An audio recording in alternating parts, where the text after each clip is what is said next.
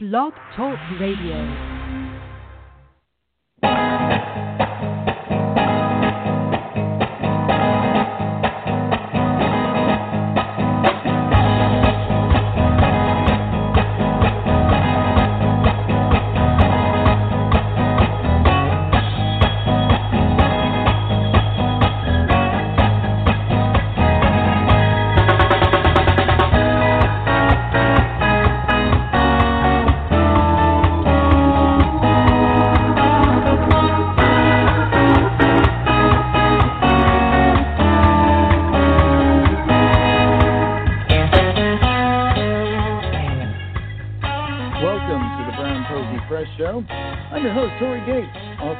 Books A Moment in the Sun and Live from the Cafe. Besides being Pennsylvania's capital city, Harrisburg is home to many neighborhoods.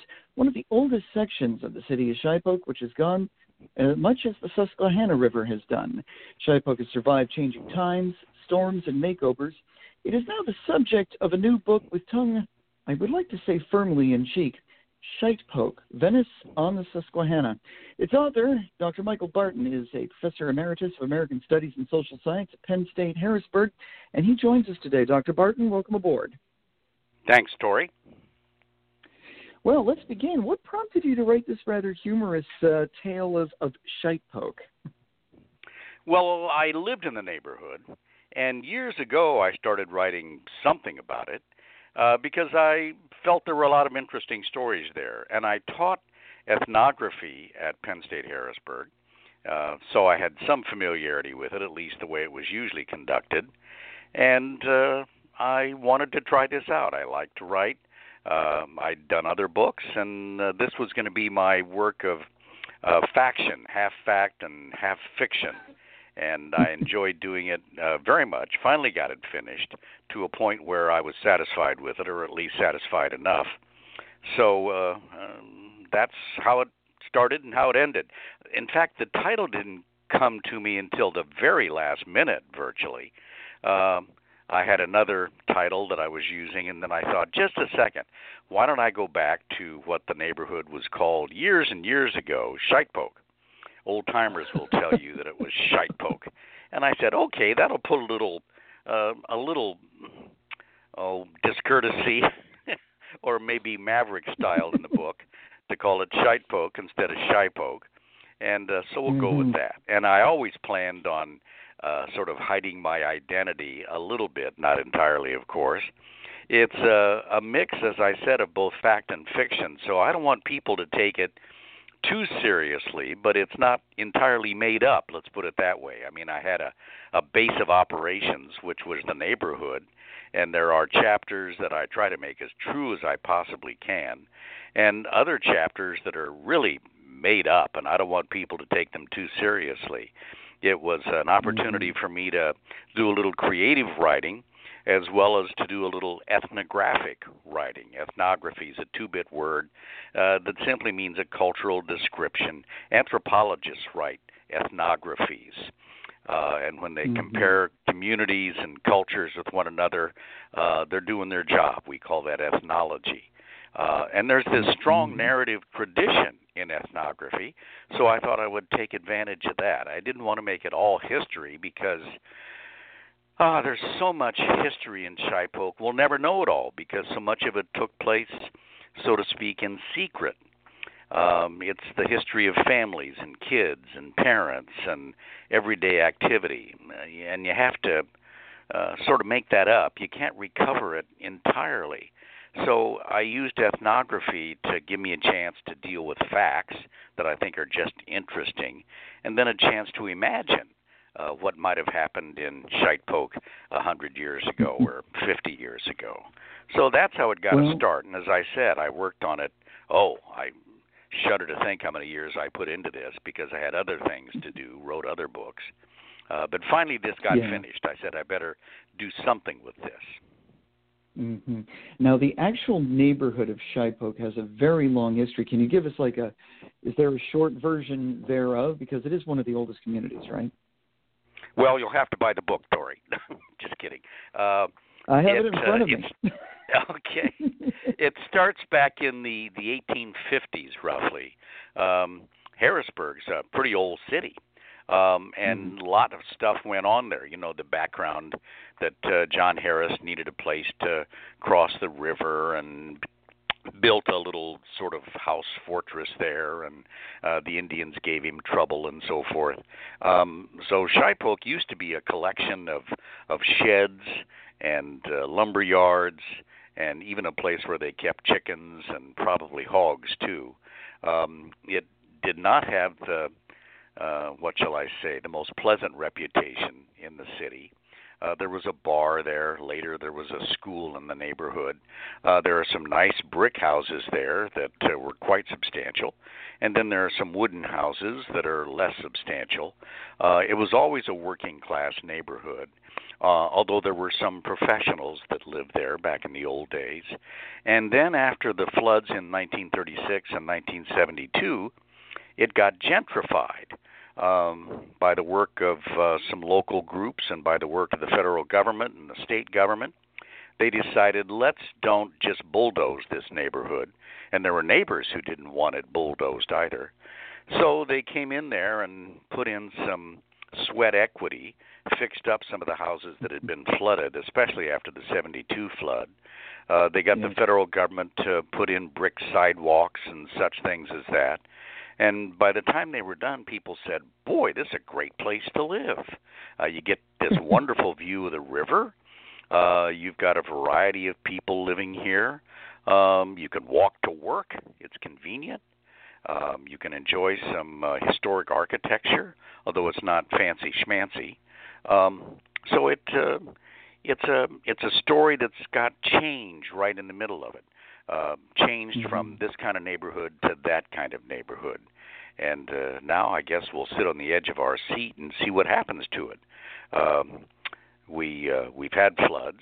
Uh, there have been many floods over the years, uh, and that oftentimes seemed to provoke people either to move or to fix up a place or something like that. Um, flood insurance is getting more and more expensive. Uh, I don't think the federal government is as prepared to subsidize the renewal of the neighborhood as they used to.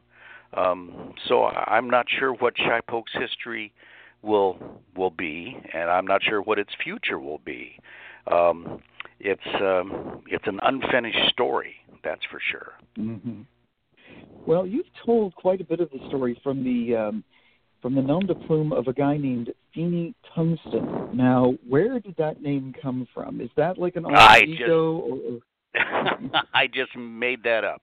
Uh, I thought Feeney was a fun name to say, and Tungsten struck me as unusual, so I said I'll call myself Feeney Tungsten.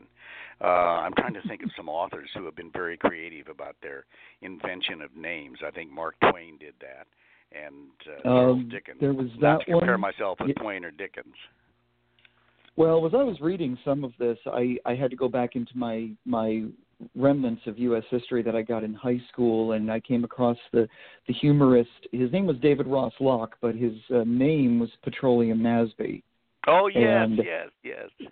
Wrote some hilarious uh, things about Abraham Lincoln and uh, the, Mhm. at the during the time of the Civil War. And I when I was looking at the names and I started to read some of this, this was a little more of a a little more restrained version. But I, I those are the kind of things I, I would think of, and uh, that just seemed to hit me. Yeah. Well, that was fun. That was inventive work, uh, and it didn't take too long. It was just usually a couple of words. And uh, I was uh, satisfied with those terms.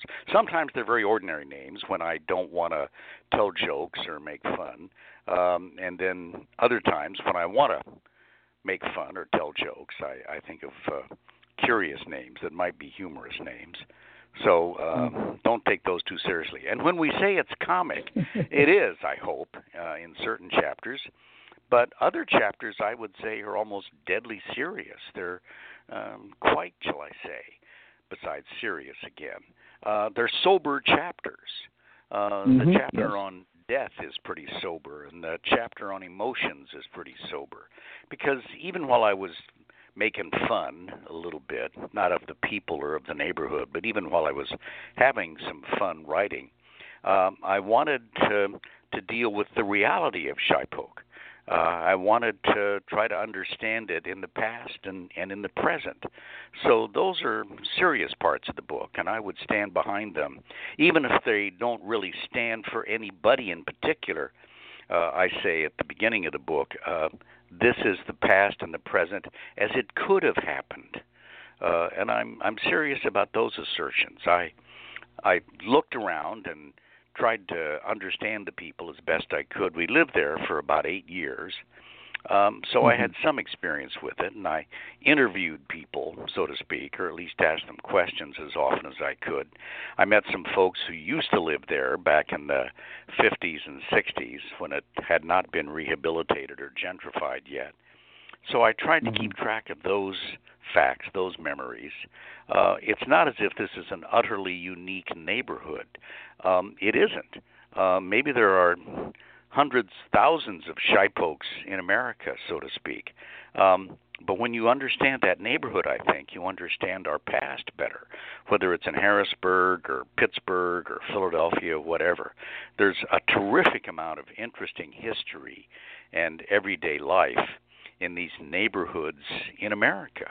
Uh, I mean, there there are collections of people who immigrated here, people who grew up here, people who lived and died here. Uh, you never run out of good stories, I think, because there are interesting people everywhere. Mm-hmm. You know that is interesting too because it's um, I, I grew up in New England and when I think of the very small town that I grew up in, which is still pretty much a small town, and a lot of the ones that were around me, each one had their own character. And when mm-hmm. um, you know, and we would I'm from Vermont, so we would jokingly look to the west to Burlington and and call that and that was like another planet for many of us. And when we went uh, there, we felt we were in the big city. And um, when I was growing up, I think it was only a hundred thousand people at the time, but I could be wrong. And yet, I remembered, you know, traveling through the city to different areas, and it would be like the north end of Burlington had its own odd, unique character from you know from South Burlington, and then there was, and it wasn't just the schools or anything like that. There were real characters in the neighborhoods, and the neighborhoods had their own. So I think I, I think I understand where you're coming from. Is and the history of each one is so unique, and then you kind of stick them together like Legos or something. Mhm. Mhm. I grew up in Lincoln, Nebraska, which was not a small town, um, but it was right. not New York City either. And then in the summers, I would go to my grandmother's town, which was Moville, Iowa, uh, which just mm-hmm. sounds tiny and rather local, doesn't it? And there I stuck my neck out and looked around and listened and and that gave me an appreciation for small towns or uh, small communities that had uh, um, people who weren't small. They were interesting, uh, full-blooded, lifelike people, and uh, that was that was interesting. I've been struck by the fact that that when kids grow up in a neighborhood, uh, they're not growing up in the city. They're growing up in an area maybe three blocks by three blocks. I mean, that's their world. Uh, when they yes. go to the end of the neighborhood, uh, they don't know what's across the street oftentimes. So, all of us, I think, live in these sort of miniature communities for a while just because it's too much work to walk very far and uh, we get to know people and we see the variety the relative variety that's there and we see the relative uniformity that's there too the patterns uh, people are interesting it's that simple yeah, and it's it's very interesting to me because it's like I mean I've lived in I lived in Boston for about ten years and I lived in various neighborhoods. Again, the same thing here in Harrisburg, I mean, I only I only moved here about two and a half years ago, and it, it's so unique because it's like I have to climb on my I would have to climb on my roof to look to see the Susquehanna, but I can go. All I have to do, as I explained to someone who's never been here, I said all I need to do is go down the hill a few blocks, go down between Sixth and Seventh Street a few blocks, and suddenly here's uptown and then down a little more and there's old uptown and i'm suddenly mm-hmm. here i am at the river and it's mm-hmm. like um it's inspired me to write something based on this neighborhood and based on this area because it was just um that very thing struck me of this neighborhood where i live is so unique and i've only been here a short time and then mm-hmm. i go mm-hmm. down a little further and suddenly here are different people and then here's some more cool people and again, um, I guess it leads me to the question that I wanted to ask. Um, Do you think Feeney Tunstall was trying to discover something he did not already know when he was doing all this? I think he knew something about the community, but still wanted to know more. Um, mm-hmm. And he was trying to to be down to earth and commonsensical. At the same time, he saw that he had a kind of professional obligation to be something of an ethnographer. The chapter headings in the book are uh, chapter headings you might find in a in an academic professional ethnography, at least as they were written many years ago. Uh, so he's mm-hmm. he's in between being a neighbor and being a professional, uh, sort of local anthropologist of a sort, and it was fun trying to deal with that. Um, I, I mm-hmm. wanted to give a little pretense of academic uh, seriousness at the same time as I wanted to enjoy writing the book, um, and I wanted to give some pleasure, if I could, uh, to people reading the book.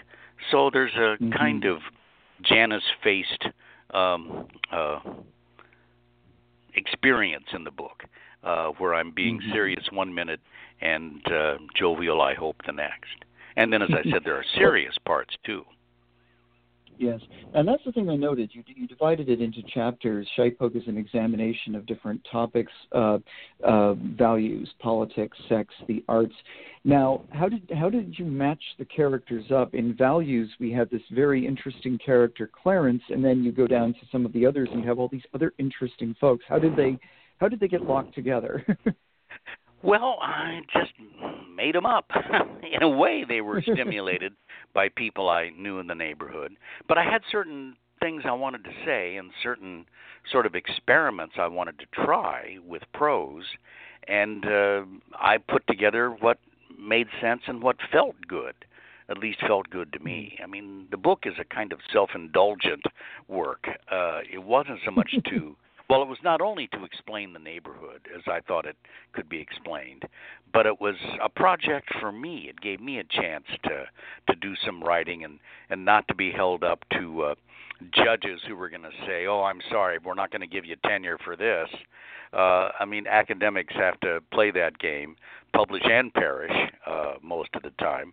And I wanted a project uh, that didn't have to carry that burden. Uh, I wanted to write mm-hmm. something. Uh, as a matter of fact, I did send the manuscript to mm-hmm. um, an anthropological press, and uh, they wrote back, "Well, interesting, but I think it's a one-joke book." and I don't mm. think they mm. wanted to hold their profession up to ridicule uh, by actually uh, uh, publishing it or standing behind it. Uh, there is a branch of, of anthropology, uh, humanistic ethnography, humanistic anthropology, mm-hmm. that does encourage um, prose. It even encourages fiction of a sort, uh, if it can be, should we say, ethnographically true. Uh, and they give prizes uh, for outstanding works of fiction written by professional ethnographers. So uh, this book is not unique in that respect, um, but they have pretty high standards apparently because they. Uh, they they weren't going to put their name on on my project here and i figured uh, if this gets published it's because i want to publish it not because somebody else is going to give me permission that was part of the reason for doing the book it gave me a chance to to do what i wanted to do without having to come up with lots of footnotes um, or mm-hmm. uh, uh, academic charts. Uh, it was well, uh, an act of uh, of uh, irresponsibility in a way. well, looking at looking at your your previous work, there's there's many serious works. Your uh, Moving Road, an illustrated history of Greater Harrisburg, and also um, the one I'm very interested in, uh, a history of jazz in Central Pennsylvania. Um, was it possible that maybe they they knew who you were before and thought, did he really write this? I, I'm not sure. People knew I was interested in the city, um, and it's not as if they saw me as the ultimate expert. I mean, I think the the expert on on Harrisburg was Paul Beers, and one of the books mm-hmm. I did was to republish a lot of Paul's columns from the newspaper. I really enjoyed doing that, and I felt an obligation to do that because um, Paul's probably the the best we ever had, uh, and I I stood behind his work. Um, and there are other books I've done that were pretty seriously academic, shall we say, even if I tried to not uh, make the prose something you would joke on. uh, or have difficulty pronouncing.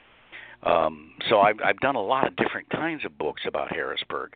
The jazz book, I was really just sort of the the fellow at the head of the table because people wrote parts of that book and contributed to that book, and I helped put it all together. And uh, we had a fellow who wanted to publish the book, and uh, so in fact I took the title from him. And so I was really um, a sort of ringleader or um, um, circus master uh, for some of those books, and others I've done quite a bit of editing, and I've done those books just because I think the public needs to have that material to enjoy. We're planning a couple of other projects right now, and I think it's just because unless we do this, those original manuscripts are going to be disappeared and ignored and i want to bring them back mm-hmm. to life so to speak stuff that was written maybe uh, a uh, hundred years ago uh, that is still right. really interesting and and is, deserves, I think, to survive.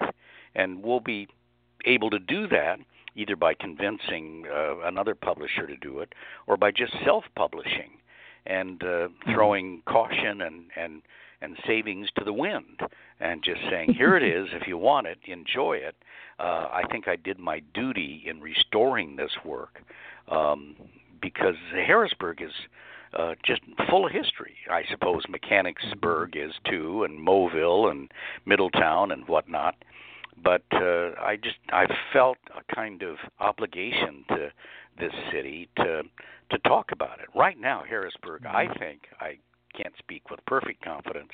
Harrisburg may be one of the most told about cities um, among historians and ethnographers around today. There's at Messiah College, there's a fellow who's doing a terrific digital history of Harrisburg, enabling you to put your your cursor on just about any spot on the city's map and it'll tell you who owned that property who was there he and his students because it's a student project um, they mm. they do small histories about the city uh, they uh, uh, they'll never run out of work to do because now we have tools that enable us to get down really deep into the fine details of city history.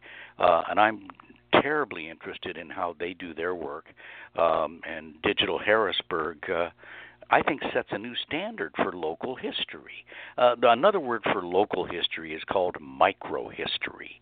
Uh, it has mm-hmm. a, a background in Europe and it means in effect finding something large in something small. All these big isms and TIONs finally come down to earth in the experience of somebody who grew up there or who lived there or who built a house there or something like that. When you stay at the level of generalization and vagueness, it's very easy to lose the reader, you know, in just a couple of pages. But if you mm-hmm.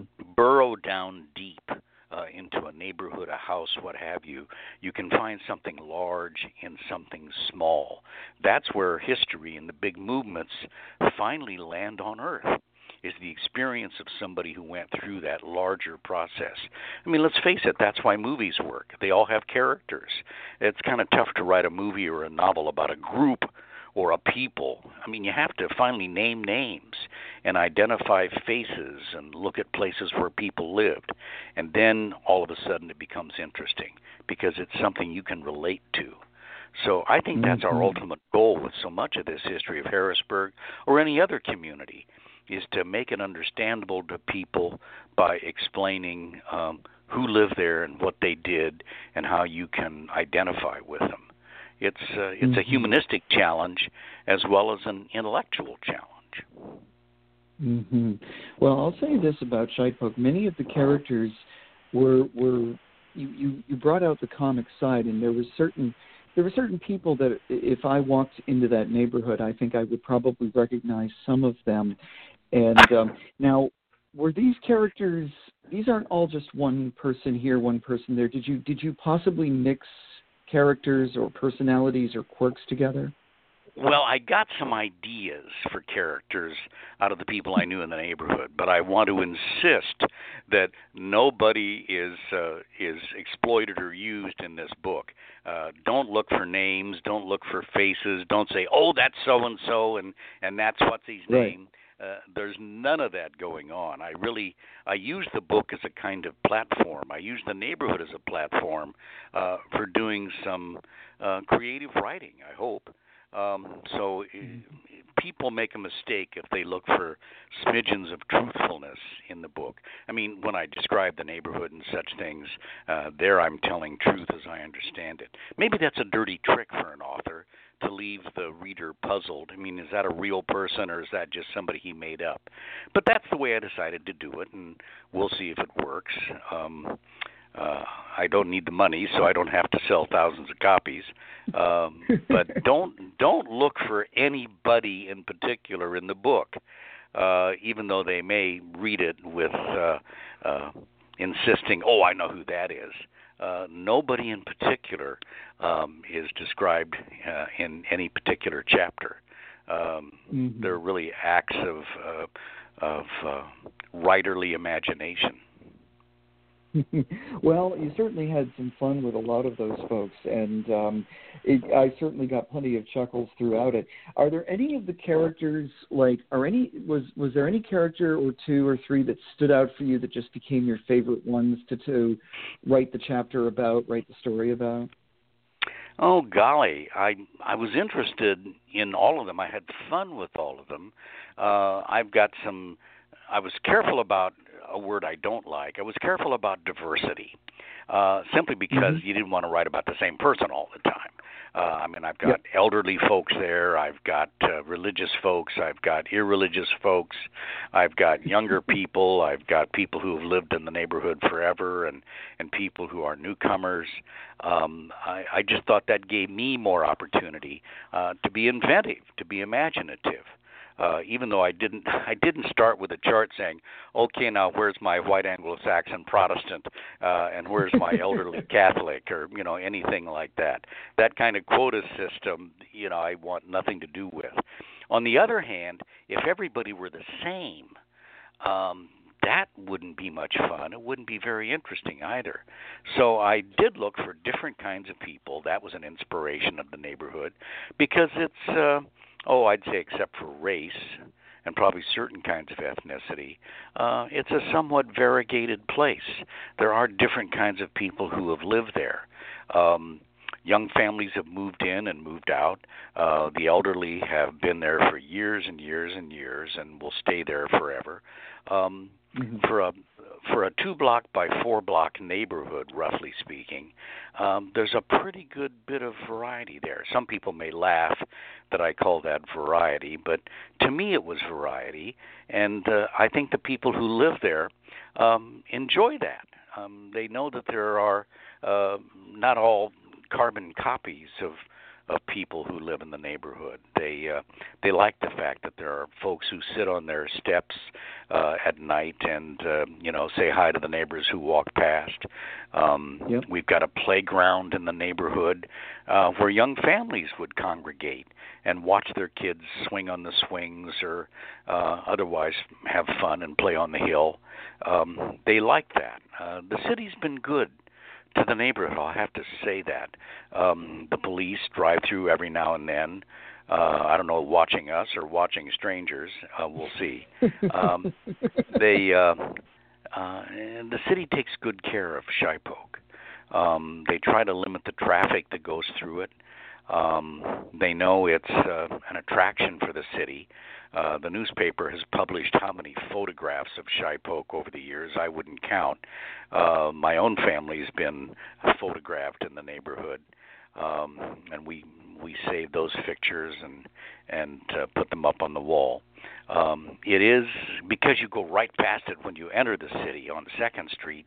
Um, it mm-hmm. uh, charming. There's no doubt about that. Um, mm-hmm. It's not perfect, um, and it's got its ups and downs. And as I said, with flood insurance costs going way up um, and uh, other problems appearing from time to time, uh, I, you can't say it's heaven on earth, uh, but it's not hell on well, earth either.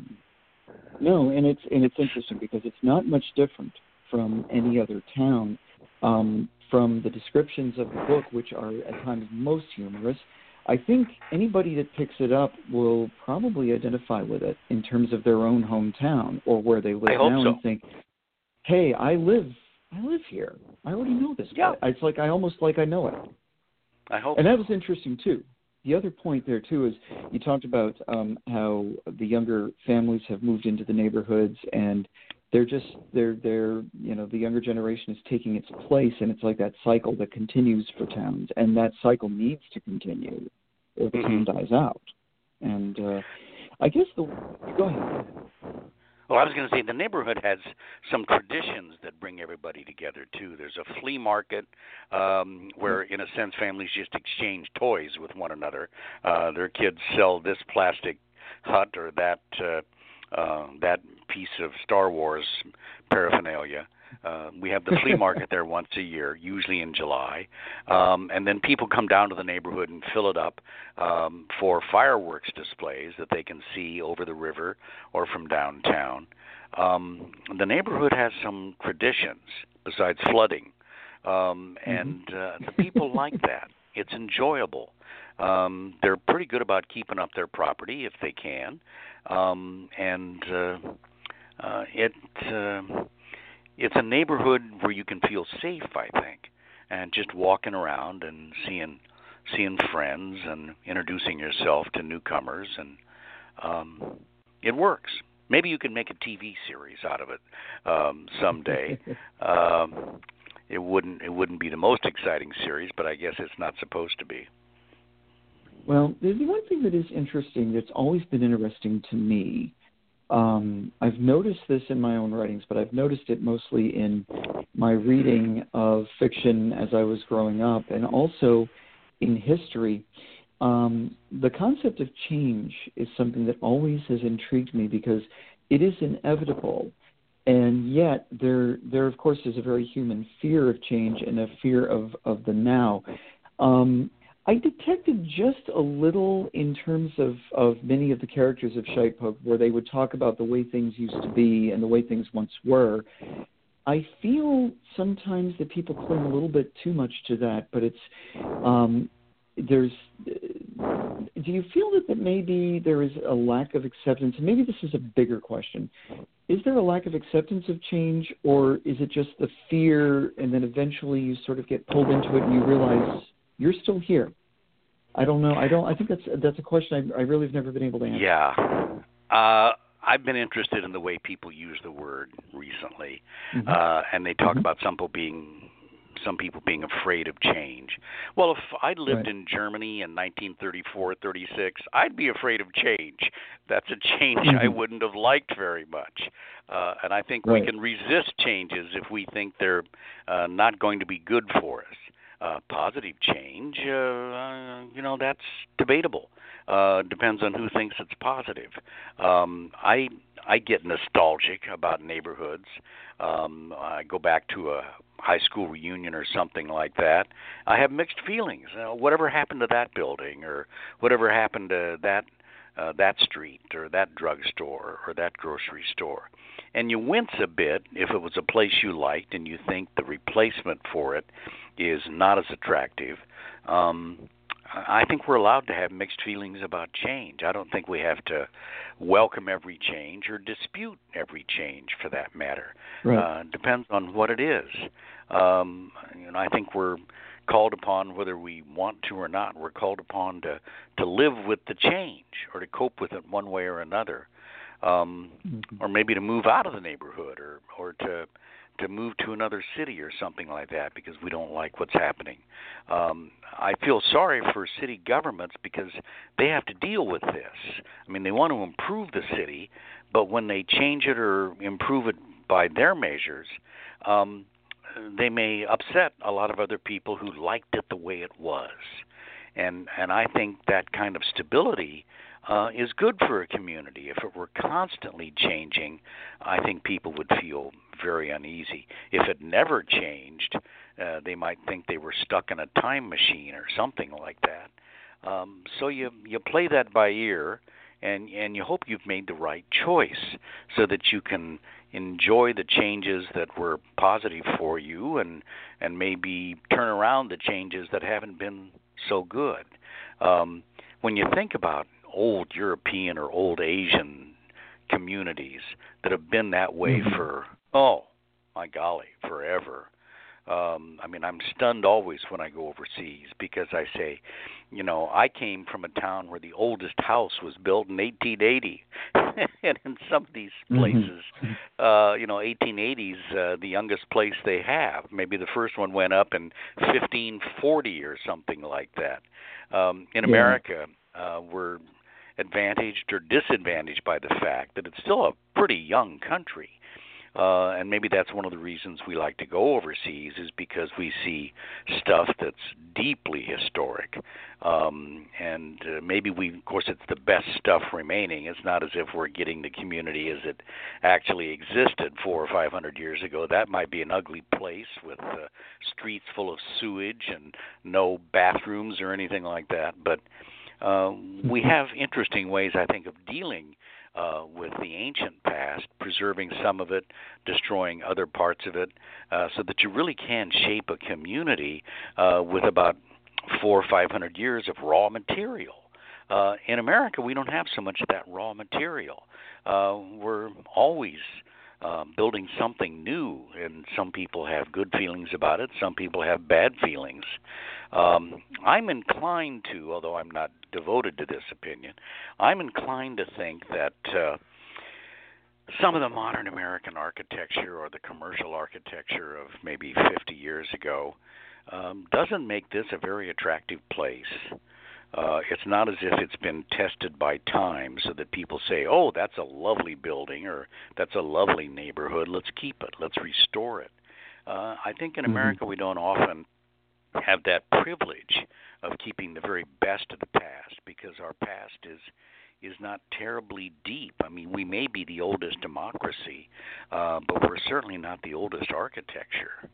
Uh, I spent time Mhm. living in, in Copenhagen and when I was a Fulbright professor, and I'm walking past stuff that is, you know, older than I'll ever be. And then at the same time, uh, in Denmark, they mix it with modern architecture that's about as modern as one could imagine, and they blend it very attractively. I think. Um, we don't have so many opportunities like that in the United States. Uh, nothing is that old. I think the oldest Mhm. residential street in America is Elfreth's Alley in Philadelphia, and I think that dates from the uh, 17th century. Um, but it's not as if there are no castles in America. if there are castles in America, it's some kind of odd event. Uh, somebody was trying to build a castle.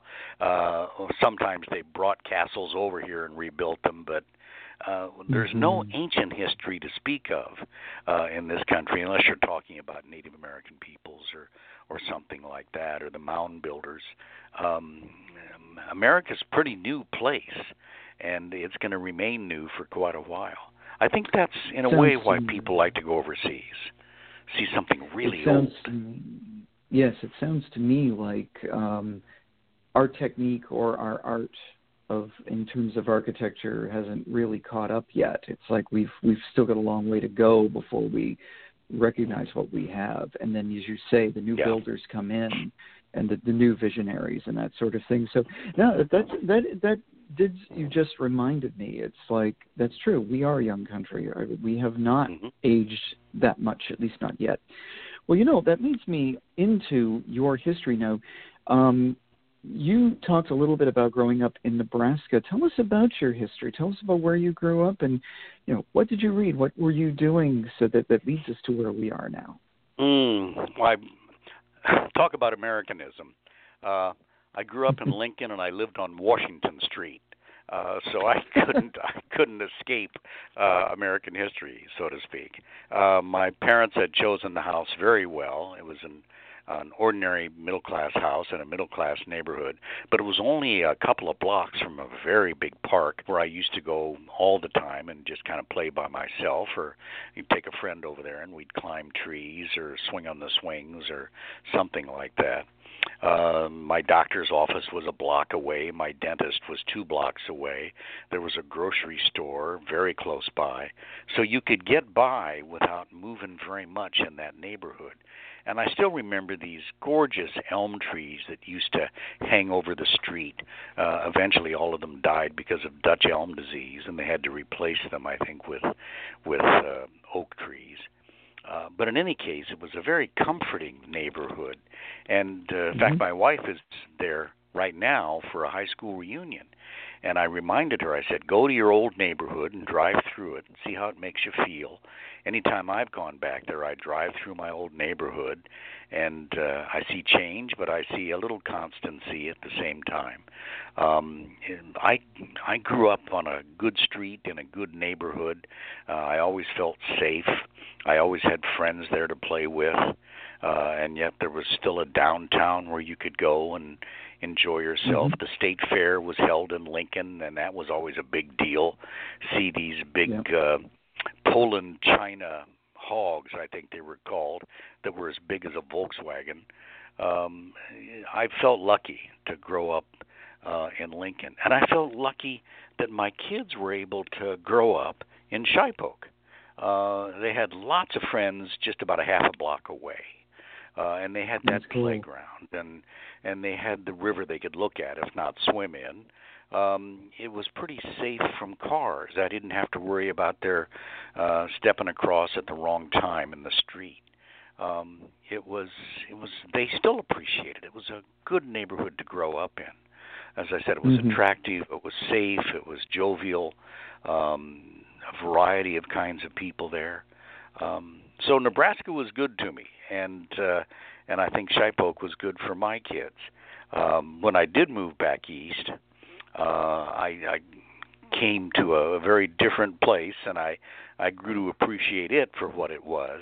Um, but there's something about uh, the plains, the Middle West, Nebraska, that is uh, um, satisfying. I discovered when I was getting older uh, that my ancestors had come here, oh, several hundred years ago, um, the 1640s. They started in uh, well, they started in Salem, Massachusetts, which turned out to be a bad choice because a couple of my aunts got hanged there for alleged witchcraft. I still think they were innocent. Mhm. Um, and uh, then they moved west. They moved to uh, New York, Massachusetts. Uh, they moved to uh, Illinois and Iowa. So I wound up in Nebraska after traveling across half the country, or at least my ancestors had. And uh, that's given me a different feeling, knowing that uh, um, that I've got roots uh, that go pretty deep for a pretty long time. And I'd like to do more genealogy sometime because that's a real act of imagination. Imagining how they lived and how they felt and what they did and that sort of thing. I had I had ancestors in the Revolution, in the Civil War, World War One, World War Two, uh, and that gives you a feeling of um, of solidity of a sort to think that you weren't just plopped down here accidentally, but that uh, every Mhm. person. Matter of fact, if you want to get very imaginative, you know, I go back to some cave, uh, maybe in southern France or some other place in Africa. Uh, all of us uh, have a history that is um, Mhm. endless. I mean, there haven't been that many virgin births lately, so we can't say that we just came out of nowhere. Uh, we all have this remarkable history uh, that goes back thousands of years. And, and you wonder, you know, what were those people like? And every one of us is equal in the sense that we have that really deep uh, biography. Uh, and you wonder sometimes what those people looked like and what they did and how they traveled. I mean, talk about an exciting narrative is just to follow your your genes, your DNA for goodness knows how long. Uh, and it had to be real. You know it exists. You just don't know all of it yet. I think that's why uh, Ancestry.com and all these other genealogy services nowadays uh, seem to be so popular. I mean, they they support television advertising almost, and uh, so Well, it's not just the yeah. local; it's it's the historic that's exciting. hmm I am I, I am just curious now about asking about uh, your education, your reading. What what were you reading growing up? What led you into education, and what inspired you to pick up and write? Uh, you've given some of that background, but I'd like to know. Let's dig into you a little bit more. Well, I I read the little house books. Uh, I enjoyed them a great deal. Uh, I read Mm-hmm. the girl detective books. Maybe I shouldn't say that, uh, but I read uh, Judy. Bolton and Nancy Drew. Yeah, they were they were always exciting and interesting. My grandmother used to take me down when I'd go to Moville, Iowa for the summers, or at least it seemed like the whole summer, but it was probably only a couple of weeks. Grandma would take me down to the Moville Library, and I'd always check out some biographies there, uh, usually of politicians and soldiers. And I'd I'd take those back to Grandma's house and sit in the rocking chair and read those. Uh, I can't say that uh, I was constantly reading or writing, for that matter. Uh, I have a grandson who reads everything and and really keeps himself occupied reading all the time. I'm very happy for that. Um, but later in life, I had this joke uh, that if ever I want to read a good book, I'll write one. Uh, so I don't read, even though I'm a professor. Even though I'm a professor, I don't read as much as I should. I mean, there's so much reading material out there nowadays. Uh, I read a lot of magazine articles and popular stuff, but I don't usually pick up an 800-page tome and uh, just start reading from page one to the end. Um, Yeah. I uh, there's there's enough there nowadays to to keep us, uh, I suppose, alert and informed. Um, I was always a pretty competent student. I like that. I I got some enjoyment and recognition out of that. Uh, and I never dreamed of being anything else but a but a professor. I mean, really, my Mhm. life has been a failure of imagination. I never thought that I was going to be an astronaut um, or uh, uh, a general or you know an inventor, anything like that. Um, I had good time in school, so I figured I might as well stay in school. Uh, so, like a lot of professors, there's a sense in which you know I never graduated. I just stayed in the same setting for you know uh, most of my young and my adult life, and uh, uh, I was never really entertained by any other possibilities. I just always wanted to be a teacher, and uh, always wanted to be involved with words, uh, reading or perhaps writing, and uh, trying to understand the world that I lived in um, that's enough to keep you puzzled. Is what's going on here? Especially nowadays, you wonder what in the world is going on, and, And trying to make sense really, out of that.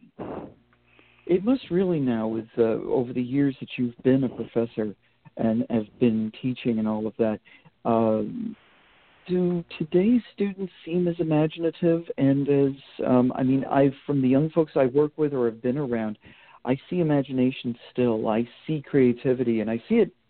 I see it manifesting in ways that I sometimes scratch my head at, but I think, okay, they're just doing it differently than what we did. It it must still be exciting to go in with with these young with the young folks. Well, I wish I understood them well enough, but I don't think I do. Even though I've been around young people for, oh, I taught for 43 years. Um, Mm-hmm. I was a student for the other years. Uh, I'm 75 now, and um, and I'm not sure what's going on in schoolrooms. Uh, I, I don't know how serious they are, uh, or how unserious they are. Maybe they're scared to death, most of all, by the cost of tuition. Uh, I'm just not sure. Sometimes I'm depressed about the state of our education, and then I say to myself, "Oh, you're just being an old fuddy-duddy." You know, just because they bring their phones in, just because they fall asleep at the high point of your lecture. I mean, that doesn't mean schooling is a failure. Uh, it doesn't mean you're a failure. Uh, maybe students may know more about school than teachers do. Uh, because students Mhm. are hanging around one another and talking to one another, and uh, there may be an opinion about you that you've never imagined, but is quite commonplace among the students.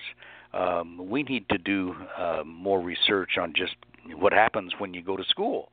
Um, does it change you instantly, or does it change you eventually because you say, "Well, now I'm a now I'm a college graduate or a high school graduate, so I have to be a different kind of person." now I have to act like I'm educated. And maybe that's when they, you know, maybe that's when education really takes is after you leave school and define yourself differently as an educated person. Um, maybe the last people to ask about education are teachers, uh, because the only the only teachers they ever watch are themselves. I mean, one thing mm. teachers don't do is visit other teachers very often to see what they're doing uh, and how they're doing, so you can compare yourself to them. Um, I was just thinking this morning before our before our conversation. Um, you know, golly, what are what are we doing out there? Look how much money we're spending. Uh, is it a guarantee that your schooling is going to get you what you want, a job or status or or whatever? We're Americans have invested in education, I think, as nobody else ever has. And and I wonder, you know, what the cost has been and what the value has been for all that money we've spent. I mean, I wouldn't want to abolish schooling, you know, just because I'm a little cynical about it. Um, but you know, I wonder if if Europeans who don't put everybody in college um, finally think they've made the right choice, and those Americans, uh, they'll send anything to school. I mean, you know, we have dog mm. training classes for God's sake. Even our even our animals can learn. We say, um, uh, if there weren't schooling, I suppose there'd be a great loss of hope in this country because we think that we can perfect our lives in our country and get exactly what we want by going to school. And maybe that was a very useful dream in the past, but now you're spending zillions of dollars uh, to get that school. Yeah. I have to say I'm cynical about universities and and what they're willing to charge. And I've talked to deans about this, and they say, well, nowadays we have to compete. Uh, you know, we can't offer them some bedraggled campus with no gymnasiums and no athletic teams and say, okay, now sit down and study. I mean, you probably won't succeed competitively if that's your attitude. So they'll say nowadays we have to have all these um, uh, accompaniments, all these accoutrements. Uh, that make it a nice place to come to school. I mean, you show kids the camp, don't you? Um, because yes. they're going to live there for a while, and and the kids want to enjoy it. And uh, but boy, I think we. Oh, we have faith in it's, education. It, we spend scads of money on it, and I wonder if we're investing wisely. I don't know, and maybe I should know because I, you know, I made my living at it for years. Well, it, it becomes an interesting question because um, I my small college in Maine that I began going to 35 years ago, um, I was just feeling fortunate that I could get into any college, and um, because I was a very indifferent and very undisciplined student in high school, I learned my discipline in college. But for me, it was also I just remember you know, it you know, when I went back for my 30th reunion not that long ago, I was amazed at how big the school had become and how uh, how many yeah. more thi- you know, how many more beautiful buildings there were and how much more money had been put into the school and oh, yes, yes. I it was a fantastic place to go and and then one of my one of my friends said, "Do you know how much it now costs?" And they told me, and I was like, "Oh my god!" Oh yeah. and yeah. and and I was like, I could, and I thought, "Oh god, if if I told my dad how much it costs today, I think my father would have a heart attack." Well, it's the largest and, consumer debt we have in this country now. Student loans.